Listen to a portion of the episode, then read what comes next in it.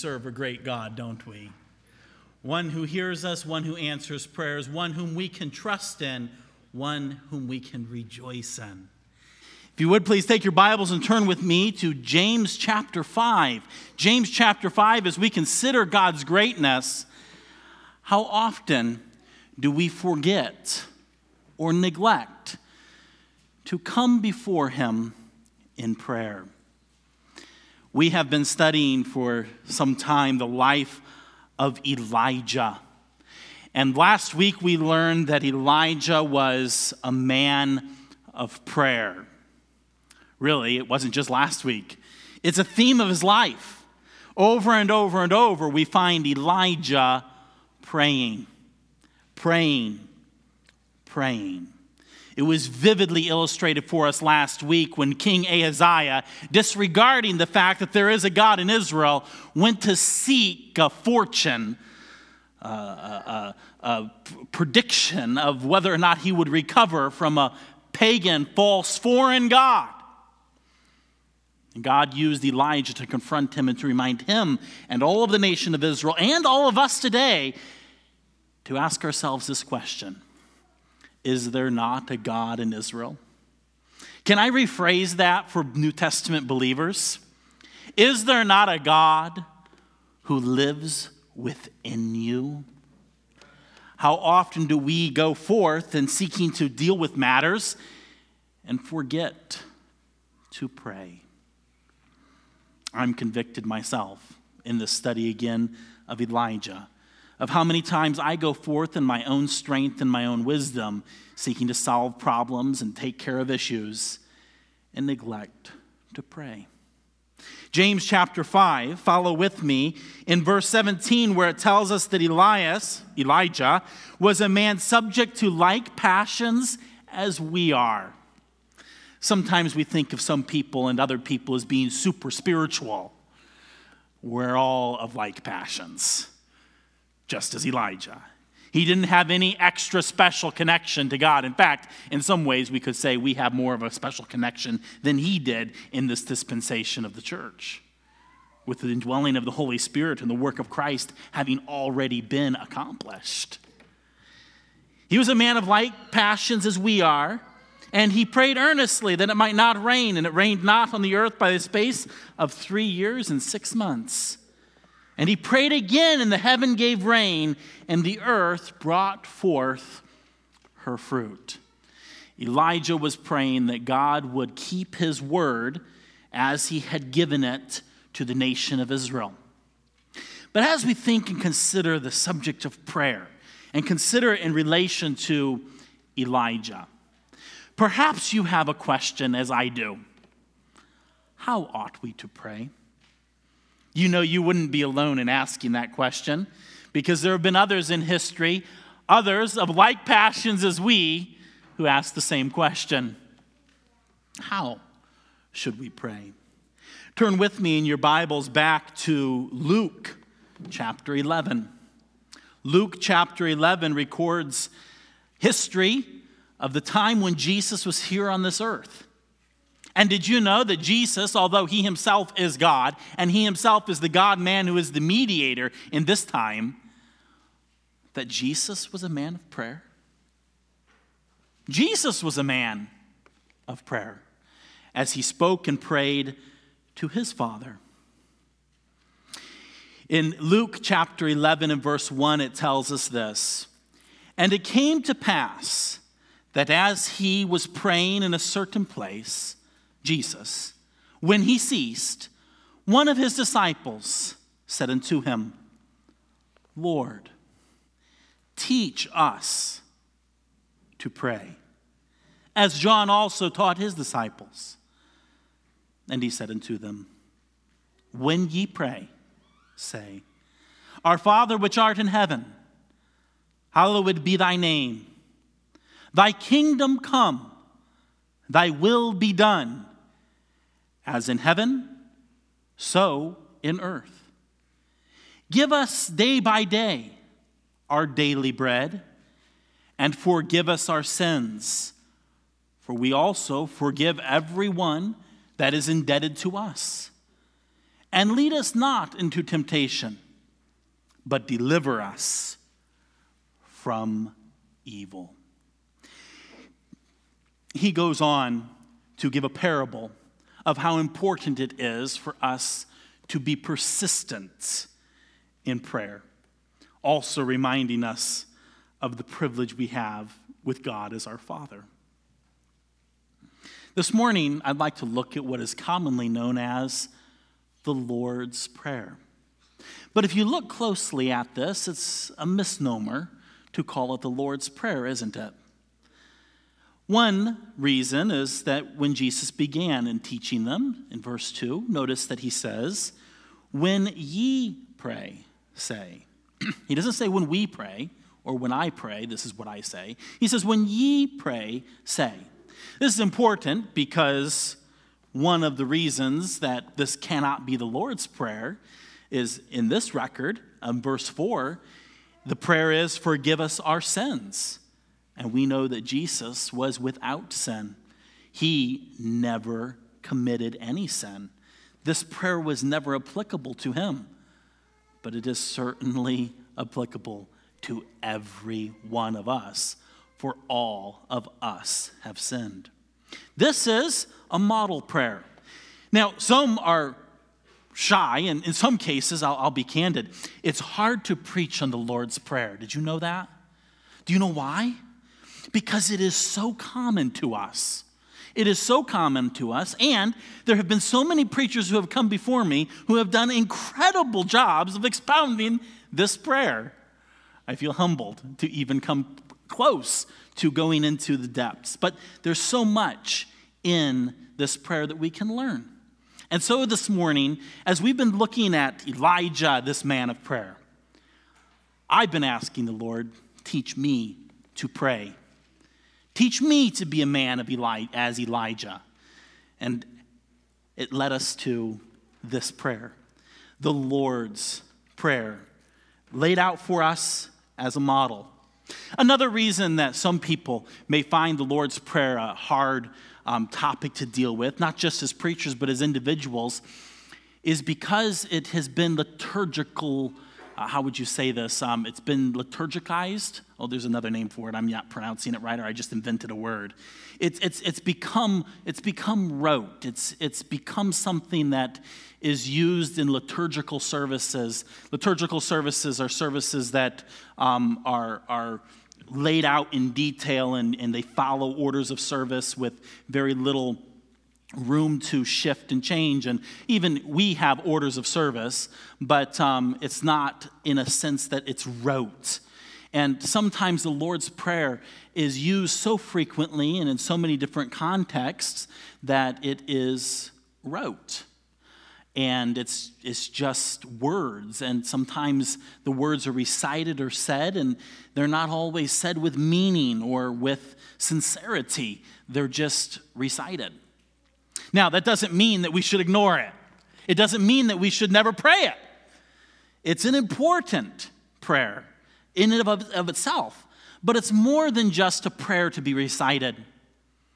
It's a prayer to pray, and it is a model there are elements in this prayer that lay forth for us models of ways that we can pray, themes in different contexts that are laid out for us. So if you take your Bibles and turn with me now back to Matthew chapter 6.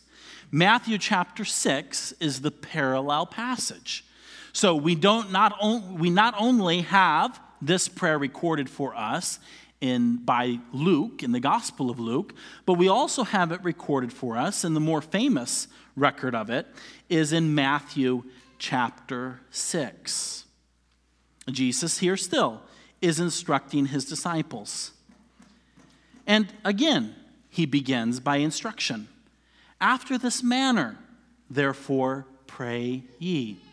It's something that is a manner, it's a pattern that's laid out for us. And he begins. Well, before I take it phrase by phrase, let's read it in its entirety, as recorded here in Matthew. After this manner, therefore, pray ye Our Father which art in heaven, hallowed be thy name. Thy kingdom come, thy will be done. In earth as it is in heaven. Give us this day our daily bread, and forgive us our debts, as we forgive our debtors. And lead us not into temptation, but deliver us from evil. For thine is the kingdom, and the power, and the glory forever. Amen. Great God, our Heavenly Father we echo with the disciples of old in beseeching you to teach us to pray. We know that you have said in your word that sometimes we don't know how we ought to pray, and you've said that your Holy Spirit will help us. Lord, I pray that your Holy Spirit, who also has the special ministry of teaching, would teach us this morning as well to pray. Help us as we look at this prayer. Instruct us through it. And Lord, may we all be strengthened in our relationship with you.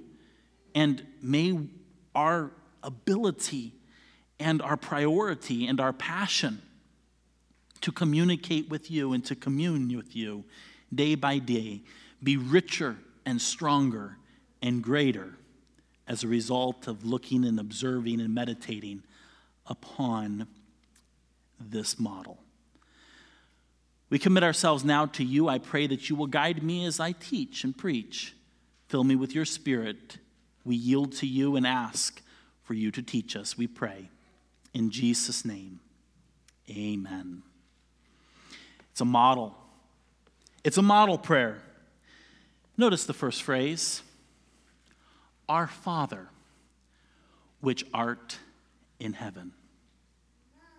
Some people struggle with the concept of God being a father because they haven't had always good experiences with fathers. God as a father is the ideal father. Whatever you could imagine as being the perfect father is who he is. But I ask you, is he your father? Do you have a relationship with him? Are you his child? Remember, these words are common to us. In fact, this passage, and one of the reasons why I wanted to teach on it is the, this Lord's Prayer, as recorded here in Matthew, is in our red milk book this year. And here in just a few weeks, we're going to be coming to this passage, and as a church, we're going to be memorizing this passage. And many of you already have it memorized, so it's going to be check easy, right? I admonish you that as you come to that, that you not just um, rotely check, check, got this. And if you're one of the kids and you go say it to your leader, but to think about the words. You may know the words, but take some time to meditate on it. Meditate, think on these words. What do they mean? And what application do they have in your life?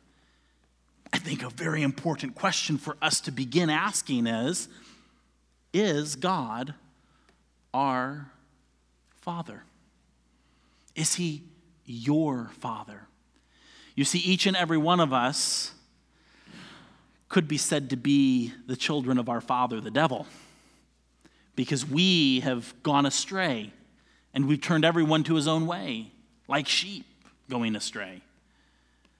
But Jesus took our iniquities, our sins upon himself, and died so that we could be restored in our relationship with our Creator, with our God. That it be a real relationship, a relationship as a father and a child. And so, as you meditate on this phrase, meditate on asking yourself that first question Is he really my father? And for many of you, the answer is a resounding yes. And when you realize that, begin to meditate and to think upon the reality and the privileges you have, considering the fact that the God of all creation is your Father. He's your Father in heaven. In heaven carries significance, not because he's somewhere far off and removed from us. Sometimes we think of heaven in that way. In this context here, and the significance of it is not that he is far off and removed from us, it's the very fact that we are able to speak with him as if we were talking to him face to face right here in this room, although recognizing and realizing that he is the creator of all things and he reigns supreme from heaven over everything. He's your father and he reigns supreme. Awesome privileges included in all of that. And when you come to him in prayer, you may be in the lowest of places. You may be in the filthiest of places. You may be in the most painful place. But when you come to Him, it's as if you were entering the very throne room of God into His presence. And you can recognize and realize that no matter what situation or place you're in, the one who sits and reigns supreme from heaven is your daddy. And He's right there ready to hear your prayers and to answer your prayers. Our Father, which art in heaven.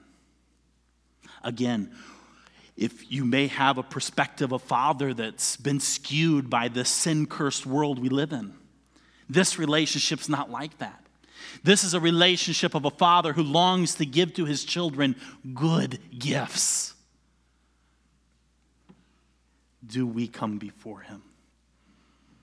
Our Father, which art in heaven, hallowed be thy name.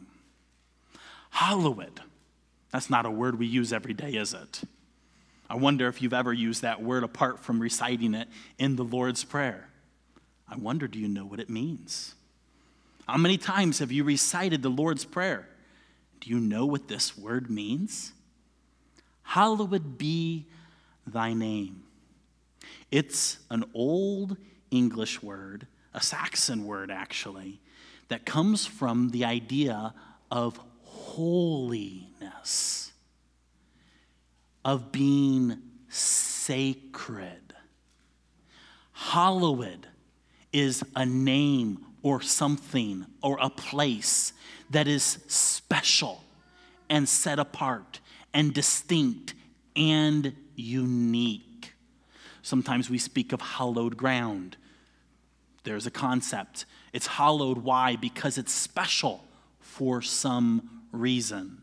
Some people like to think of their, their classrooms or the great halls of their universities are hallowed halls. They speak of them sometimes. They're special places. Well, the concept is here.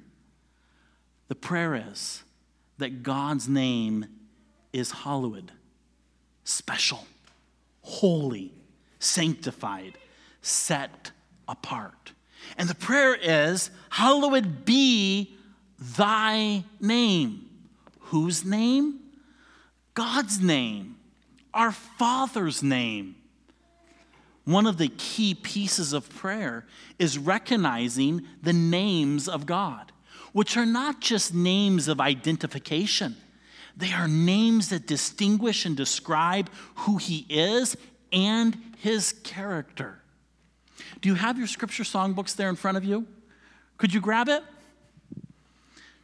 Take your scripture song books and turn with me to, um, to number 36.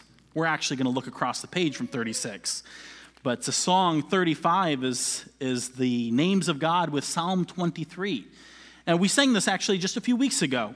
Um, and it's the words of Psalm 23 set to music, incorporating different Hebrew names of God.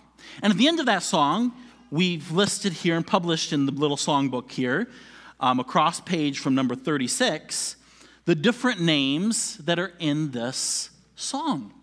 that are names that are tied to the different aspects um, referred to in Psalm 23. And these are not just fancy or, or, or creative names of Hebrew to sound uh, special. They're Hebrew names and they're special.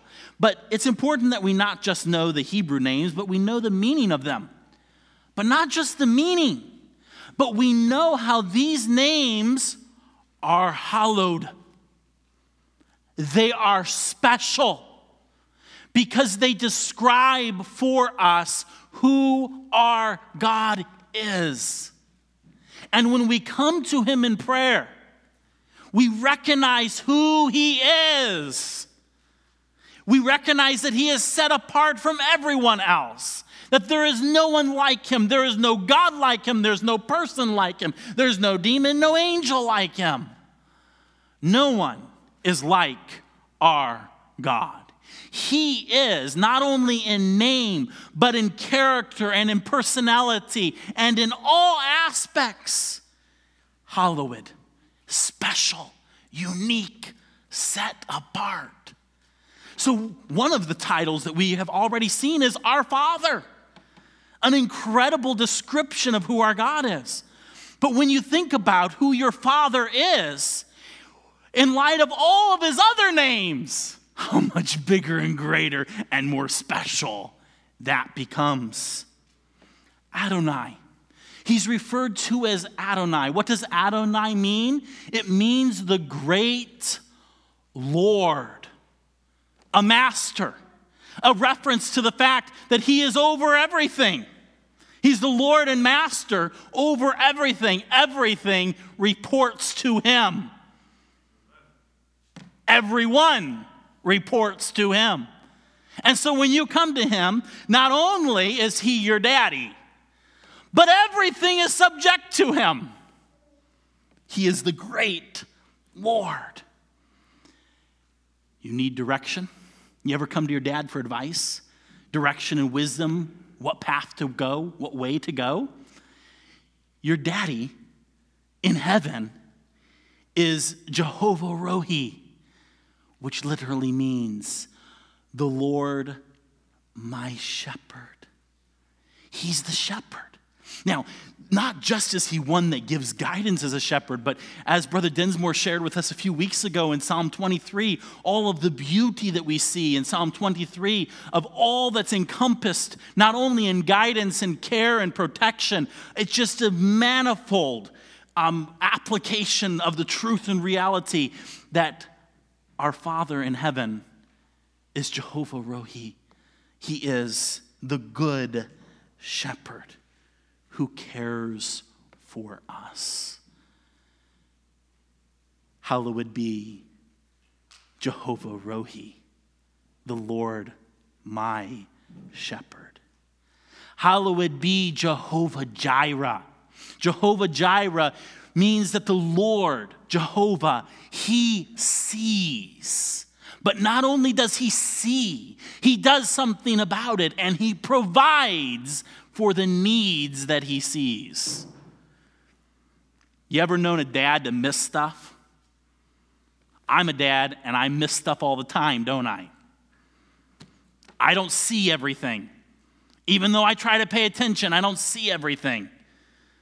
Well, your Father in heaven, your daddy in heaven, he's Jehovah Jireh, the one who sees and provides exactly what is needed. You ever feel like you're not seen, you're invisible? Well, you're not. You're not invisible because your heavenly Father is Jehovah Jireh who sees and provides. Hallowed be Jehovah Jireh. Hallowed be Jehovah Shalom. In life, have you ever had an experience of chaos and trouble, whether it be in relationships or in finances or in anything? And there's trouble, there's confusion, there's turmoil. Well, your heavenly Father is unique and special and separate. He is hallowed in the fact that He is the Lord our peace.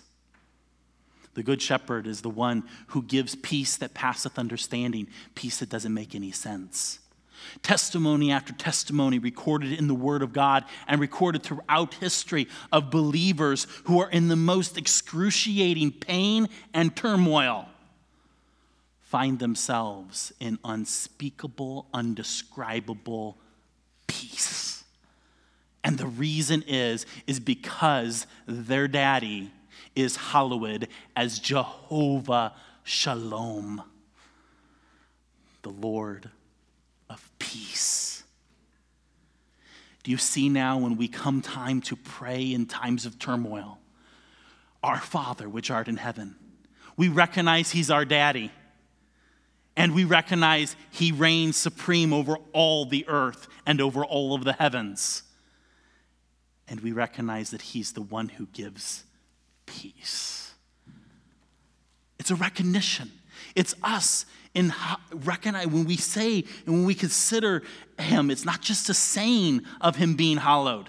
It's recognizing in our hearts and our minds and our spirits, and in some cases our bodies, that He is hallowed. He is set apart in these special ways. Have you ever been sick? Both sick in mind and body, sick in spirit? Different ways of being sick, isn't there? Sometimes they are intertwined with each other. Well, your Father in heaven is hallowed as Jehovah Rapha. He is the Lord who heals. Many struggle with this because they see sickness all around and they even see believers who are struggling in sickness and they say, well, if he's the one who sees and if he's the one who gives peace and if he's the one who heals, then why doesn't he just heal? God has many purposes in sickness and through sickness, a subject we've addressed in the past and we'll continue and again address it. Sometimes it's for His glory, sometimes it's to get our attention, sometimes it is because of sin. In some ways, it's always because of sin, not necessarily personal. But He's one who heals. Sometimes He heals in this life, and sometimes He heals by taking us to His presence. When you pray, consider and recognize not just in word, but in spirit, that your Father in heaven is hallowed as Jehovah Rapha, the Lord who heals. He is Jehovah Tsidkenu. He is the Lord, our righteousness. As a believer, have you ever failed? fallen into sin. Later in this prayer, it is a prayer that he forgive us our debts. Luke records the word sins as we forgive our debtors. He's a forgiving Father. And he's one who is able to forgive as the Lord, my righteousness. You see, Jesus lived a perfect and sinless life, as we mentioned a moment ago. And in his perfect and sinless life, when he died and rose again, he made it possible for us as believers. When we trust in him, we become united with him and identify with him, and he clothes us in his righteousness. He makes forgiveness possible, but not only forgiveness, but then he clothes us in his righteousness those times when we have guilt, whether of things in gone long past or of the very recent past, of the last few moments, we can come to our daddy, our heavenly father, recognizing and knowing that he is hallowed as Jehovah Tsidkenu. Jehovah, my righteousness. He's Jehovah Shammah. Well, what's that mean? He's the Lord, my companion. Those times when I'm alone, forsaken by friends or family, or maybe not forsaken, but feel forsaken, I can come to Him in prayer, my Father, recognizing that He is hallowed as Jehovah Shammah, my companion, and also Emmanuel, God with us. Jesus said he will never leave us nor forsake us. As believers, he lives inside of us. So not only is he in heaven, Jesus seated at the right hand of the Father, who sits and reigns supreme over everything, he lives within us. And when we come to him, we recognize that he is our companion, the one who is with us and never will forsake us. He is hallowed as Jehovah Sabaoth. What's that mean? He is set apart, he is distinct, he is unique in the fact that he is Lord of hosts and of armies. He is the Lord Almighty. No one can come close him, close to him. And so when we pray to him, we recognize that he is the Almighty One. No army, no intimidator, no bully, no nobody can come close to who he is. He's Jehovah Mekadishkim, Jehovah, the one who sanctifies us, the one who sets us apart. By the way, we could preach a whole sermon on every single one of these. These are just little overviews. He's the one who, as we, his child, we are set apart as a treasured, treasured possession. And not only set apart as a treasured possession, we are set apart in all ways of life. It's a way, it's a motivation for us to consider how we live, what we do. Do we live considering ourselves set apart? It's kind of interesting. Hallowed speaks of being set apart, being holy. And so God is the one who also is holy and who has called us to be holy. We can come before him under that realization. And then the last name, which is tied in with all of these names, for the name Jehovah is an English edition of the Hebrew name Yahweh. Yahweh, Jehovah. That literally means I am that I am. He is, He is, He is. He always has been, He always was, He is, He is, and He always will be. He is. He is the self existent one, having no beginning or end. He is eternal. Everything he's been here for, everything by him consists. He is the I am. And when we consider this, when we pray, Our Father which art in heaven, hallowed be thy name. He's the I am, the creator of all things.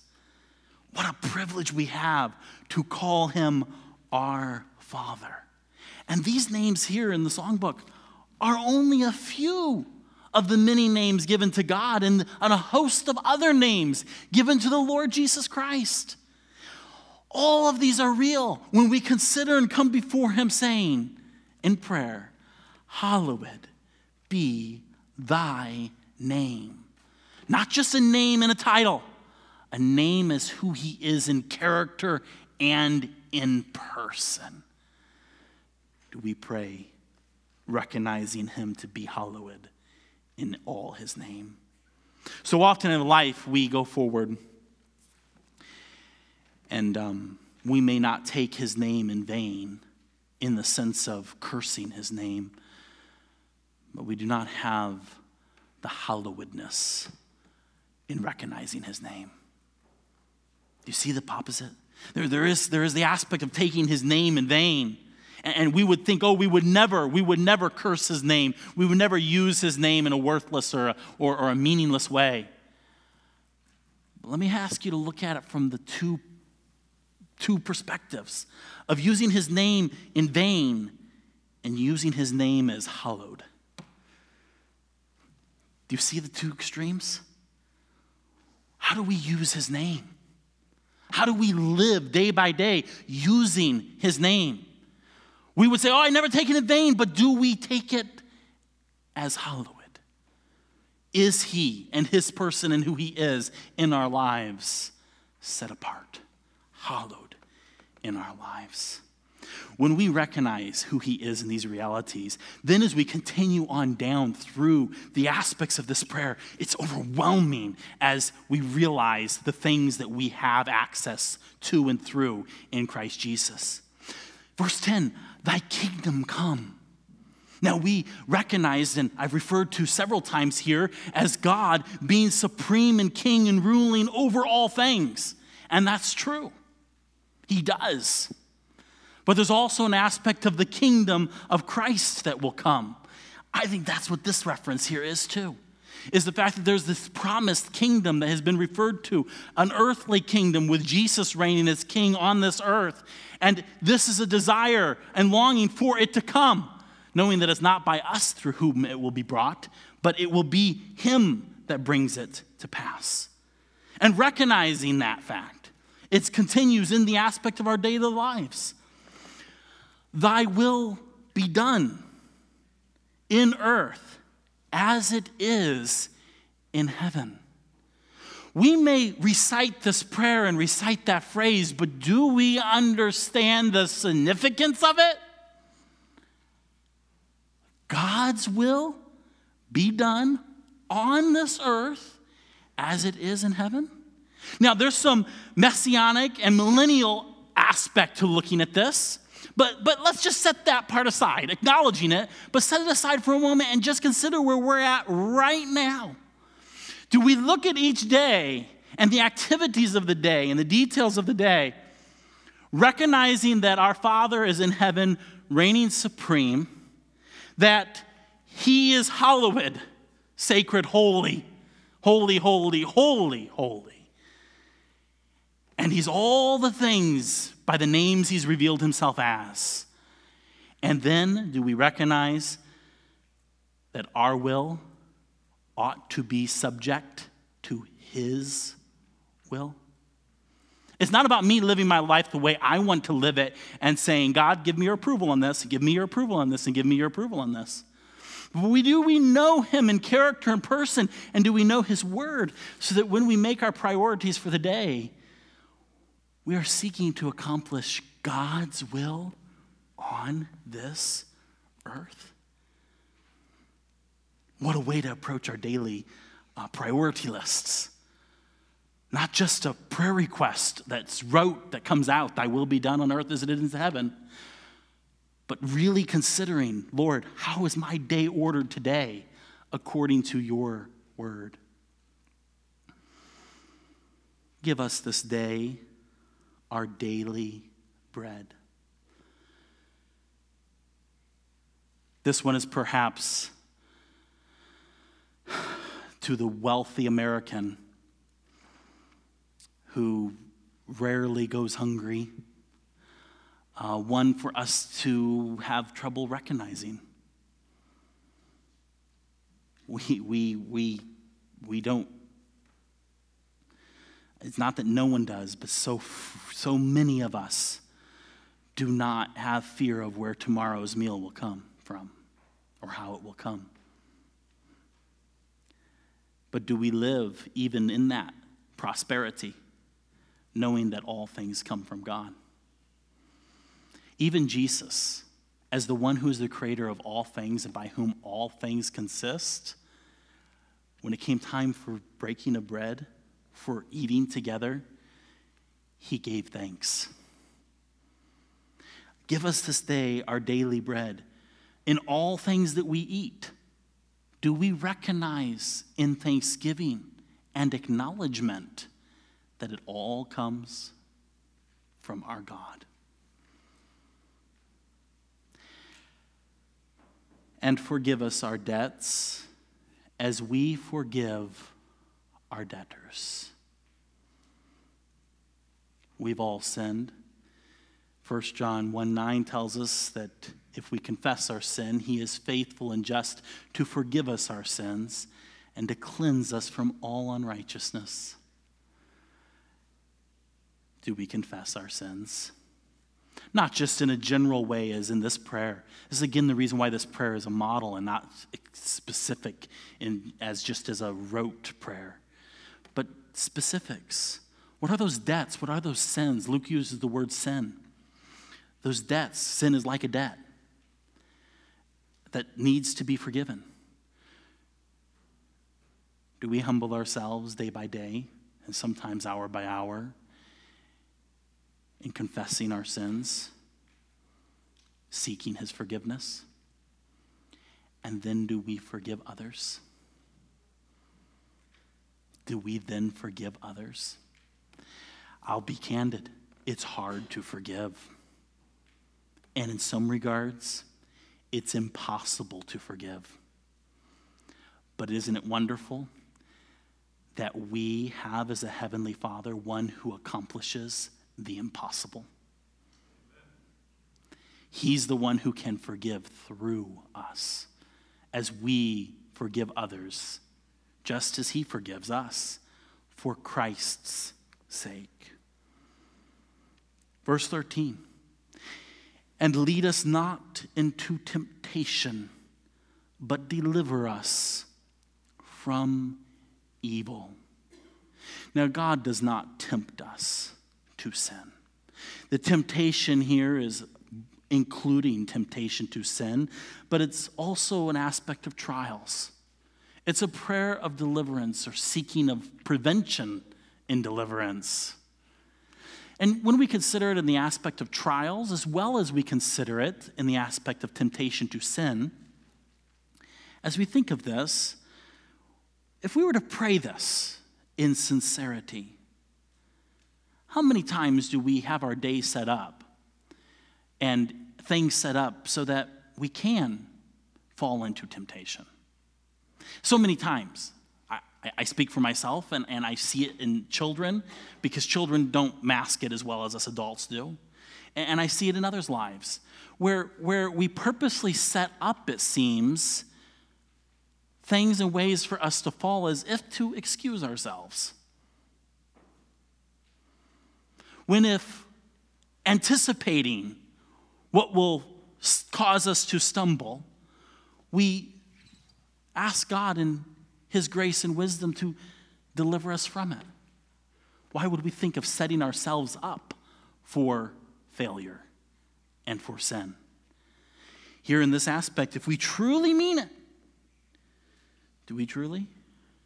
Do we really seek for God to deliver us from evil, or are we really more so interested in just consuming the things upon our own lusts and desires and passions? I want what I want. This is real. It's a true desire to live, not going into temptations, but seeking deliverance and recognizing that it needs to come from God. And it ends kind of where it began in praise, recognizing that God is the kingdom. Again, He reigns supreme over all things and he has the power. That's an idea of the kind of power that comes from dynamite. He, he, he has the power, it's his, and we recognize that. And he has the glory, the majesty, the wonder of all, of everything. It's his. And it's not just temporary. I, there's, there's an old, um, old, old little, little message by S.M. Lockridge if you're on our email list, I got a few things I want to send out to you later this week, and that's a link to one of them. Is a video of S.M. Lockridge kind of going through some of this and and um, the glory, and it's forever. And and the aspect is, you know, we we think of transitions of power, whether it's in violence or in peaceful transitions of power, as we have privilege here in the United States, and all the glory and all the pomp. Well, with Christ, with God as the eternal supreme King of kings and God of gods, it's forever. These things have been true, are true, and will be true. There's no change of it. And the last word, Amen. Now, in case you didn't know, as I wonder if people know this in America, as you may have heard a rumor of what someone thought that meant, or I don't know what it was recently in the halls of Congress. It has nothing to do with gender. It is a word that means, let it be so. It's a Hebrew word translated into Greek, translated into Latin, or I should say transliterated into Greek, transliterated into Latin, transliterated into English. And you can pretty much go to almost any language in the world and you'll find it's transliterated.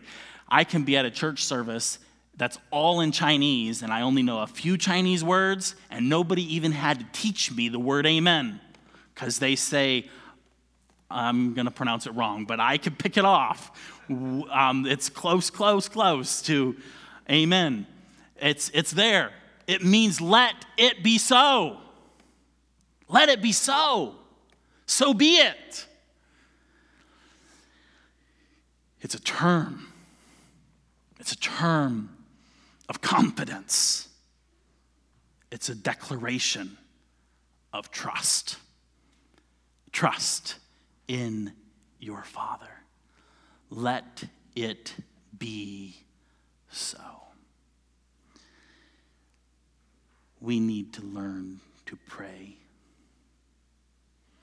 to truly commune and talk with our God, and to recognize and realize who He truly is. For He is hallowed. He is holy, He is great, and He's one we can come to. So, as we read of Elijah and all of the things that he accomplished through prayer, we sometimes marvel what a wonderful privilege he had. In many respects, we have much greater privilege today. But do we use it? Let's use it. Let's use it every day and throughout our days coming to the one who's in heaven, but also lives within us. Father, our heavenly Father, we bow before you this day in humility.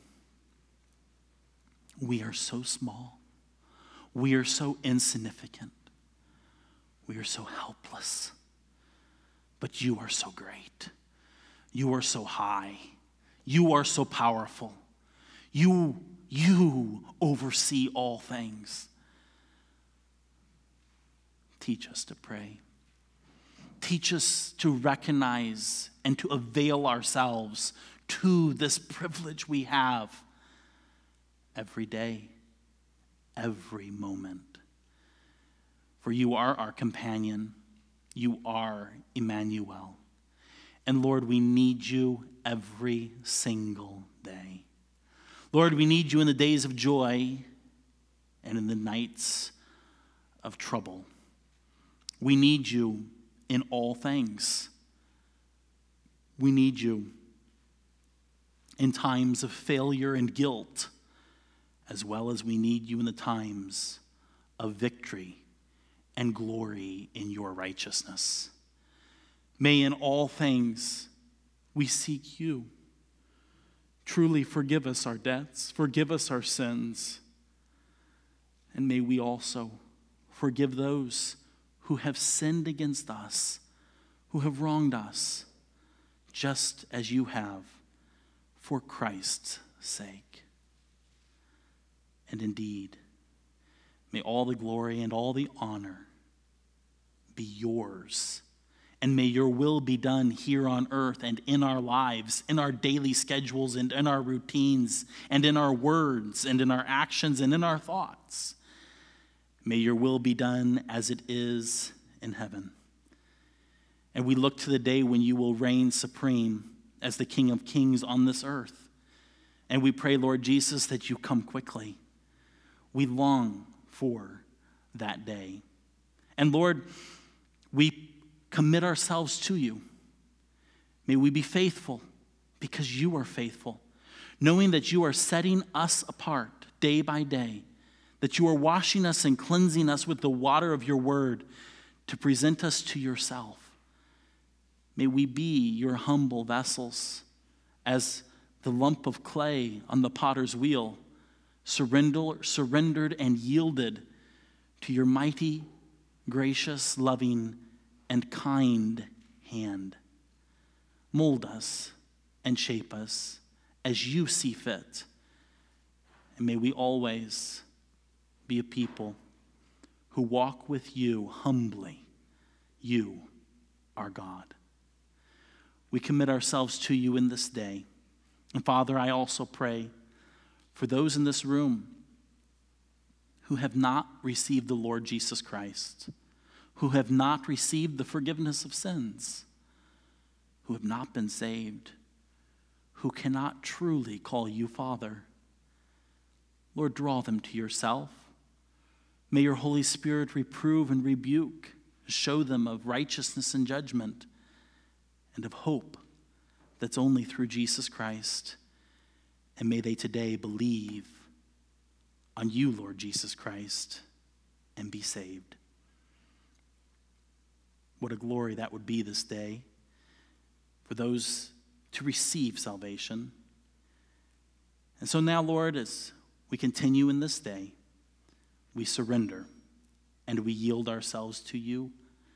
And we pray all of this in the precious, glorious, powerful name of Jesus, our Messiah, our Lord.